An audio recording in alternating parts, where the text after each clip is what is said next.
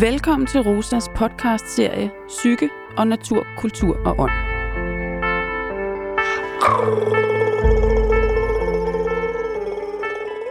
I dette afsnit, Psyke og Ånd, skal det handle om, hvilken betydning åndsdimensionen har for vores psykiske velbefindende.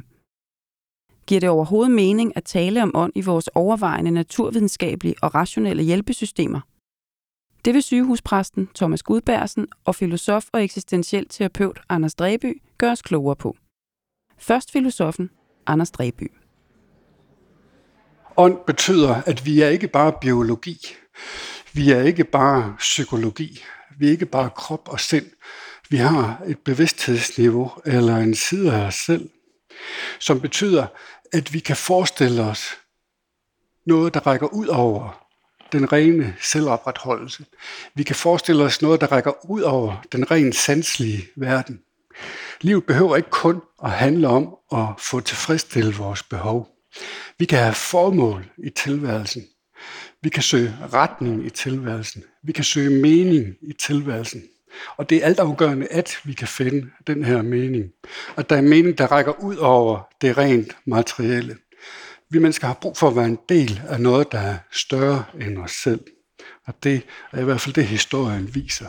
Og hvis vi ikke kan få den her oplevelse af, at der er noget, der er større end os, hvis der ikke, vi ikke kan få oplevelsen af, at der er et formål med vores tilværelse, der rækker ud over at tjene penge, præstere osv., så bliver vi ramt af en indre tomhed, en frustration, som vi måske slet ikke kan komme i kontakt med. Vi måske slet ikke er klar over, er der men som alligevel kommer til at styre rigtig meget af vores eget liv. Men hvordan kan vi i vores moderne samfund forstå åndelighed, religiøsitet og spiritualitet? Er det ikke bare levn fra en uoplyst fortid, kunne man fristes til at spørge. Ifølge Anders Dreby har vi måske været på vej til at kaste åndeligheden på historiens losseplads i en periode, hvor vi har talt meget om øget sekularisering, hvilket vil sige, at religionens rolle i samfundet bliver stadig mindre. Men den tendens mener han er vendt. Da jeg startede på øh, Institut for Idehistorie som studerende i 1995, der var der en lektor, der hed Hans Jørgen Thomsen, som øh, sagde meget klart og tydeligt, at religiøse mennesker, de hørte jo til ude på øh, psykiatrisk hospital. Og sekulariseringen var uigenkendelig, og det var jo en proces, der forløb en vej.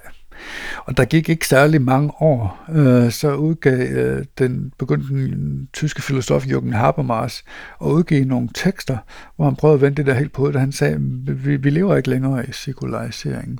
Vi lever i det postsekulære samfund, sagde han. Fordi det, vi har kaldt sekularisering, det er i virkeligheden bremse. Det er bare ikke noget ind på universiteterne endnu. Fordi hvis man kigger på almindelige menneskers hverdag, ja, så øh, bliver folk mere troende. De bliver mere åndelige. Det viser alle statistikker over hele den vestlige verden. Og det eksploderer øh, nærmest de her år. Forekomsten af danskere, der tror på et liv efter døden, er eksploderet de seneste 10 år. Altså en voldsom øh, stigning i folk, der, der, der søger nogle svar. Og hvad hænger alt det her sammen med? Jamen det er jo lige præcis det, at den teknologiske tidsalder er ved at nå til sin grænse. Altså den er, det, det, det øh, livssyn er begyndt at bryde sammen. Og det viser sig jo blandt andet ved, at der er rigtig mange mennesker, der føler sig orienteringsløse. Et af de helt store emner lige nu inden for bogbranchen, det er mening. Hvad er mening med livet? Hvordan finder man mening i livet? Og det er jo symptom på, at folk begynder at søge noget. For 20 år siden, der handlede alle bøgerne om lykke. Nu skal de i stedet for handle om, hvad der er meningen i livet. Og det er jo en fokusforskydning, der er sket. Meningen er et åndeligt begreb. Lykke er et psykisk begreb. Ikke? Man begynder at se kendte mennesker som Kasper Christensen, som så fortæller, at nu er han blevet omvendt øh, religiøst. Det bliver begyndt at pible frem. Så når vi kan mærke øh, lige så stille og roligt, at det er okay at begynde at tale om sådan nogle ting, yes, så, så åbner vi også op. Og, og jeg møder også mennesker, der kommer i min praksis, som faktisk nogle af dem har meget, meget dybe åndelige oplevelser øh, og som er helt, som er psykologer og terapeuter, nogle af dem. Øh, helt almindelige mennesker. Øh, og så et stykke ind øh, i de der forløb der, så begynder de at fortælle om de der oplevelser. De har aldrig nogensinde fortalt nogen om dem før. Fordi de er bange for, at, øh, at folk vil tro, de er sindssyge, eller skøre, eller hvad det nu er. Ikke? Og det er jo en enorm lettelse for dem at blive mødt af en accept af, at det er okay at have sådan nogle oplevelser i det øjeblik, vi begynder at kunne tale om sådan nogle ting, og få et sprog for det, og begynder at kunne mærke, at det er acceptabelt, så begynder der også at ske noget. Sygehuspræst Thomas Gudbærsen kommer i det følgende ind på åndsdimensionens betydning for mennesker med psykiske lidelser, og så vil han give nogle bud på, hvordan det åndelige får plads i hjælpesystemer, som er præget af naturvidenskabelige og rationelle logikker. Min forudsætning for at tale om det her, det er blandt andet, at jeg er selv et troende menneske, og forholder mig til en åndelig verden. Jeg er samtidig et, skulle jeg mene, meget fornuftdirigeret menneske. Og jeg tager afsæt i, at åndelighed og naturvidenskab kan forenes. De kan simpelthen gå hånd i ånd, kan man sige. Når vi husker, at de her to begreber, de ikke vil det samme, men de vil noget forskelligt fra hver deres synspunkt på en given ting. Vi kan starte med at stille det helt elementære spørgsmål. Hvorfor har det overhovedet betydning, det her med det åndelige, for mennesker med psykisk lidelse? Ligesom man kunne have stillet spørgsmål, hvorfor har det betydning for andre, som ikke er syge? Men nu handler det om psykisk syge mennesker. Og svaret er jo enkelt for mig at se. Det er vigtigt at tage, tage seriøst, fordi det er der. Altså når det rører ved et menneske på et niveau, der reelt har en betydning for det menneske, så er det virkeligt og bør mødes som sådan. Så er der det med virkeligheden. At lige meget om den er videnskabelig, eller om den er åndelig, eller hvordan vi øh, vil betegne den virkelighed, vi nu oplever, så har virkelighed det fascinerende over sig, at det trænger sig altid på. Det vil altid frem. Det er fuldstændig ligesom, hvis jeg stod her med et akvarium foran mig og havde en plastikbold, så kunne jeg godt med med nogle relativt få kræfter, alt efter hvor stor bolden var, holde bolden under vandet. Men i det, jeg slipper så rupt, så vil den bare ryge op. Altså, det er et billede på virkeligheden. Jeg kan ikke undertrykke virkeligheden. Den vil altid trænge sig frem. Og dog, det at være menneske, det at leve i et samfund, det er jo i en vis forstand at kontrollere den her badebold. Fordi ingen af os har lyst til, at vores virkelighedsbold svæver frit rundt oppe, sådan så det hele er offentligt for alle. Derfor gør vi alle sammen forskellige tiltag, alt sammen fornuftigt, på at holde badebolden lidt ned under vandet. Ikke sandt? Altså, vi bruger alle sammen nogle kræfter på at skjule, hvem vi i virkeligheden er. Og det er fornuftigt nok. Ellers vil vi få et underligt samfund. Ikke? Men pointen er, at vi kan ikke bare putte den ned under vandet, og så tro, der bliver den. Den skal nok komme op.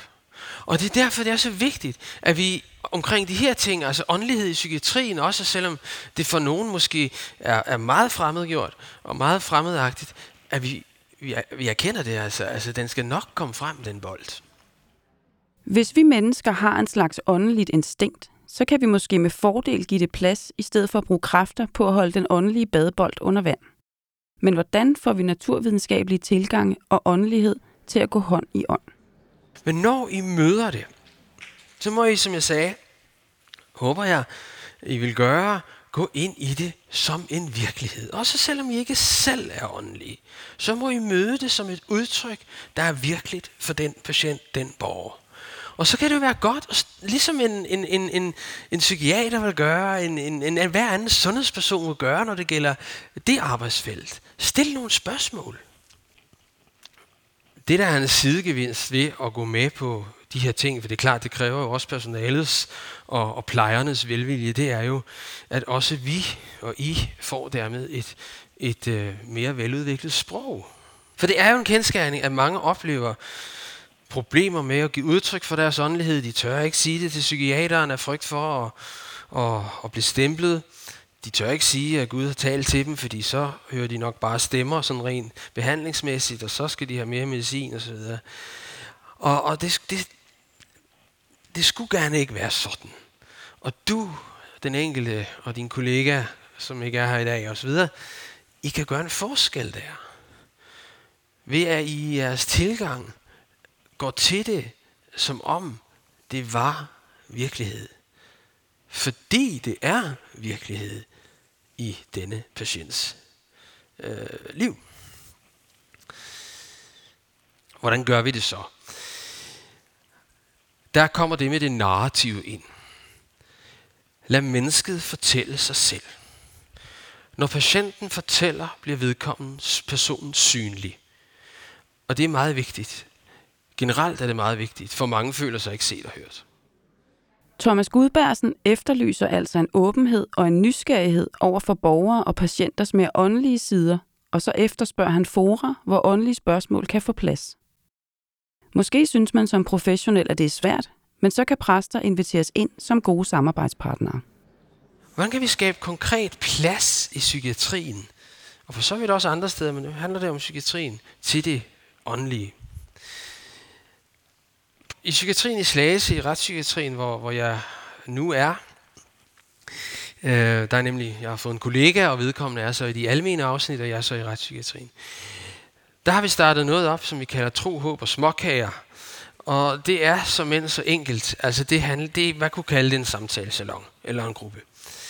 Det handler om, at vi har haft det en gang, så det er svært at sige, om det er godt eller skidt. Men vi håber, at det er godt. Og der er en enorm opbakning faktisk fra personalet. Jeg er ligefrem blevet spurgt, om jeg vil lave det. Og, og sidst sagde jeg noget om håb. Fordi det er noget af det, som vi alle sammen har brug for. Det har man sandelig også, når man er låst inde på SL10 i Slagelse. Så er der selvfølgelig sjælesorgen, altså samtalen med præsten. Det bør personalet og I, der arbejder med borgerne, være opmærksomme på, at det kan I jo gøre brug af. Og hvis ikke I er et sted, hvor der ligesom er en sygehuspræst, så har den lokale sovnepræst faktisk en forpligtelse, våger jeg så at sige på deres vegne, men altså, de fleste vil også have en enorm interesse i at arbejde sammen med jer. Det ved jeg. Sang kan jo noget, musik kan jo noget. Har I mulighed for at arbejde med musik og sang, så er det en god vinkel. Det åbner i den grad kanaler til det åndelige. Det, der er pointen er med alt det her, det er, at der bliver skabt fora, hvor mennesker kan få lov at stå ved deres åndelighed for så vidt, som de har den. Udover samtalesalonger, samtaler med den lokale præst og musikken, nævner Thomas Gudbærsen naturen og kreativiteten som rum, hvor det åndelige kan få plads. Vi har i denne podcast hørt filosof og eksistentiel terapeut Anders Dreby og sygehuspræst Thomas Gudbærsen beskrive moderne mennesker som ikke kun fysiske og psykiske, men også åndelige væsener. Og det er vi ikke mindre, når vi har ondt i livet. Et fælles budskab fra de to er derfor, at vi i vores hjælpesystemer kan blive bedre til at anerkende den åndelige dimension og give den plads. Thomas Gudbærsen peger på, at det både kan ske i møder mellem personale og mennesker med psykiske vanskeligheder og i samarbejde med en lokal præst. På den måde møder vi i højere grad mennesker som hele mennesker. Det er godt